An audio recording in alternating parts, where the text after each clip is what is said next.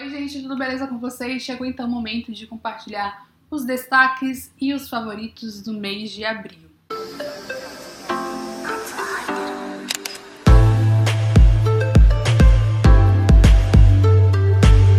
Eu quero começar falando sobre livros, né?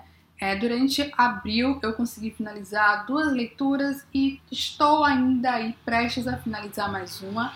Eu li Rede de Alice, foi um livro que eu amei. É um livro bem grossinho e me acompanhou, não só em abril, acho que esse livro está me acompanhando desde março.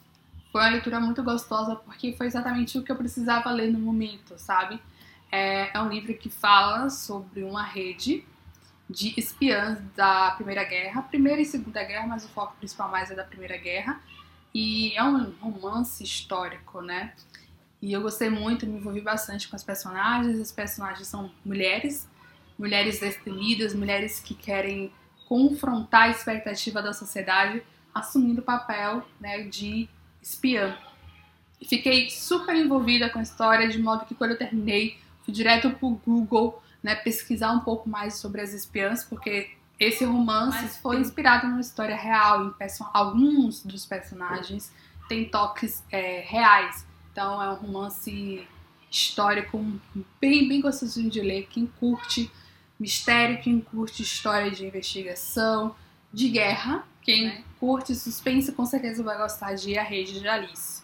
Um outro livro que eu terminei de ler durante abril foi O Conflito, A Mulher e a Mãe, da Elizabeth Bandité. Esse já é um livro teórico, né? Para quem pesquisa feminismo, quem pesquisa maternidade, condição feminina, é bem interessante. É, a Elizabeth, ela é muito citada, né? E muito conhecida pelo fato de, de escrever o livro O Mito do Amor Materno. Então, aqui o tempo todo, e até no Mito do Amor Materno, ela tá questionando esse amor materno, né? Essa maternidade romantizada que a sociedade prega. Então, ela fala aqui sobre maternidade compulsória, fala também sobre todos os movimentos que envolvem a mulher e a maternidade é, um movimento de amamentação, um movimento mulheres sem filhos, todas as implicações da maternidade na vida de uma mulher. Da maternidade e da não maternidade, né? Aquelas mulheres que escolhem não ser mãe. E então, porque a partir do momento que elas escolhem não ser mães, a sociedade também as questiona e as critica bastante. Então, é um livro muito interessante, fiz diversas marcações Gostei muito da leitura e esse foi um livro, inclusive, que eu me programei para ler, sabe? Então eu coloquei meta semanal, fui cumprindo a meta porque a escrita da Elizabeth é muito boa, é muito fácil de entender. Finalizei até antes do dia, né? Eu tinha separado para ler em sete dias, consegui finalizar é, em seis dias, então fiquei super feliz de ter finalmente concluído uma leitura teórica em tão pouco tempo, sabe? Porque tava bem difícil a questão de concentração para leitura teórica, então bem fiquei bem feliz por isso também, pelo fato de ter lido esse livro. E eu indico, tá? Não é uma leitura muito. Sei lá, todas as leituras eu acho que tocam questões que envolvem a mulher é bem. Mexe, né? Mexe com as nossas estruturas, com os nossos sentimentos. Mas eu com certeza indico. Outro livro que eu li, que ainda preciso terminar, né? É o livro do Murakami, que é Homens e Mulheres. Esse é um livro de contos, por isso que ainda não terminei de ler. Se eu não me engano, são sete contos, eu li cinco. No início eu estava achando tudo estranho, foi meu primeiro contato com a literatura do Murakami. Eu li para o Clube do Livro Alagoinhas, pro nosso conto de abril. Mas a verdade é que eu acabei gostando, eu acabei me envolvendo com a história. O Murakami tem uma escrita muito boa, a gente acaba se envolvendo, querendo saber até onde ele vai nos levar, como é que vai acabar aquilo, né? Porque às vezes são situações bem loucas, assim. São histórias de homens, né? Os personagens principais, em sua maioria, são homens. E trata sobre relacionamentos, sobre desilusões amorosas, sobre solidão. Homens que escolheram viver sozinhos, né? Quebraram um pouco a expectativa de constituir uma família, de casar. Resolvem viver sozinhos, viver com suas próprias dores, solidão e, e conflitos. Então foi o primeiro contato com o autor Fiquei curiosa para ler outros livros dele. Me falaram que ele costuma realmente ser fora da caixinha. Então eu fiquei intrigada. Não sei quando é que eu vou ler outro, mas digamos que a sementinha foi implantada, né? Você já leu alguma coisa do Murakami? Compartilhe comigo. Essas foram as leituras. É, eu vou aproveitar também e compartilhar alguns livros que chegaram por aqui. Eu aproveitei uma promoção na Amazon e adquiri o Grande Sertão Veredas, do Guimarães Rosa, que é um livro que eu quero muito, muito ler. Essa edição nova da Companhia das Letras está bem bonita. Tá bem assim, até a questão da, da letra, né? Por ser um livro grande, a letra é uma letra, uma fonte ok para ser lida. E eu tô bem curiosa, eu pretendo ler ainda em 2021. Assim espero. Tá aí na lista de Coisas para fazer depois do mestrado. Outro livro que eu aproveitei a promoção na Amazon foi Gênero, Patriarcado e Violência. Esse é um livro muito indicado, uma das referências principais para quem pesquisa feminismo, quem pesquisa gênero, patriarcado. E eu super indico, também encontrei em promoção da Amazon, porque a vida é essa, né, gente? A gente aproveita as promoções. Seguindo então, né, para séries. Eu não vi muitos filmes, aliás, acho que eu só vi um filme, então não vale nem a pena mencionar.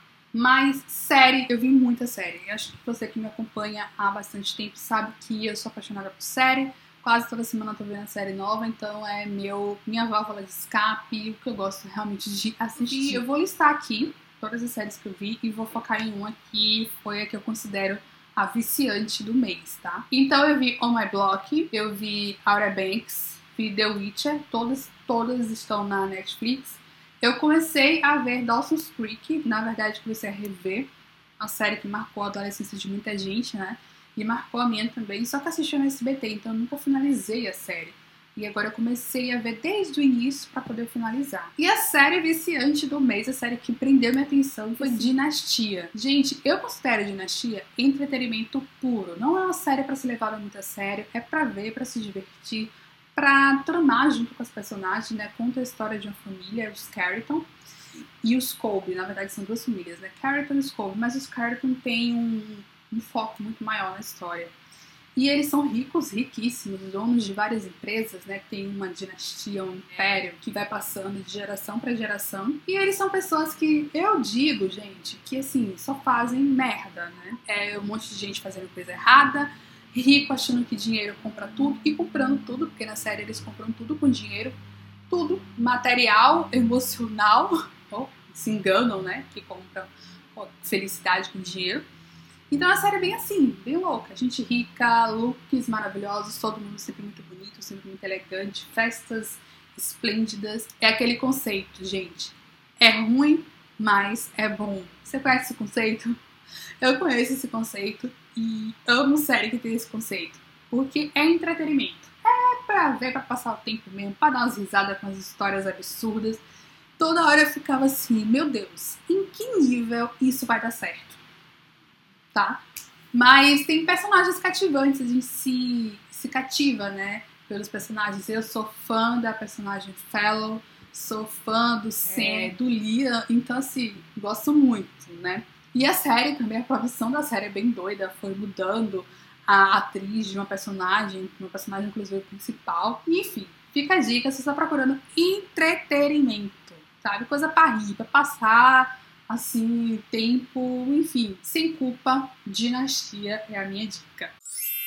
E agora eu vou compartilhar alguns destaques, algumas coisas interessantes, né, que não tem necessariamente a ver com cultural, com série, com livro. Eu quero dizer Inclusive, a galera que curte organização e produtividade talvez goste de saber dessa novidade ou não.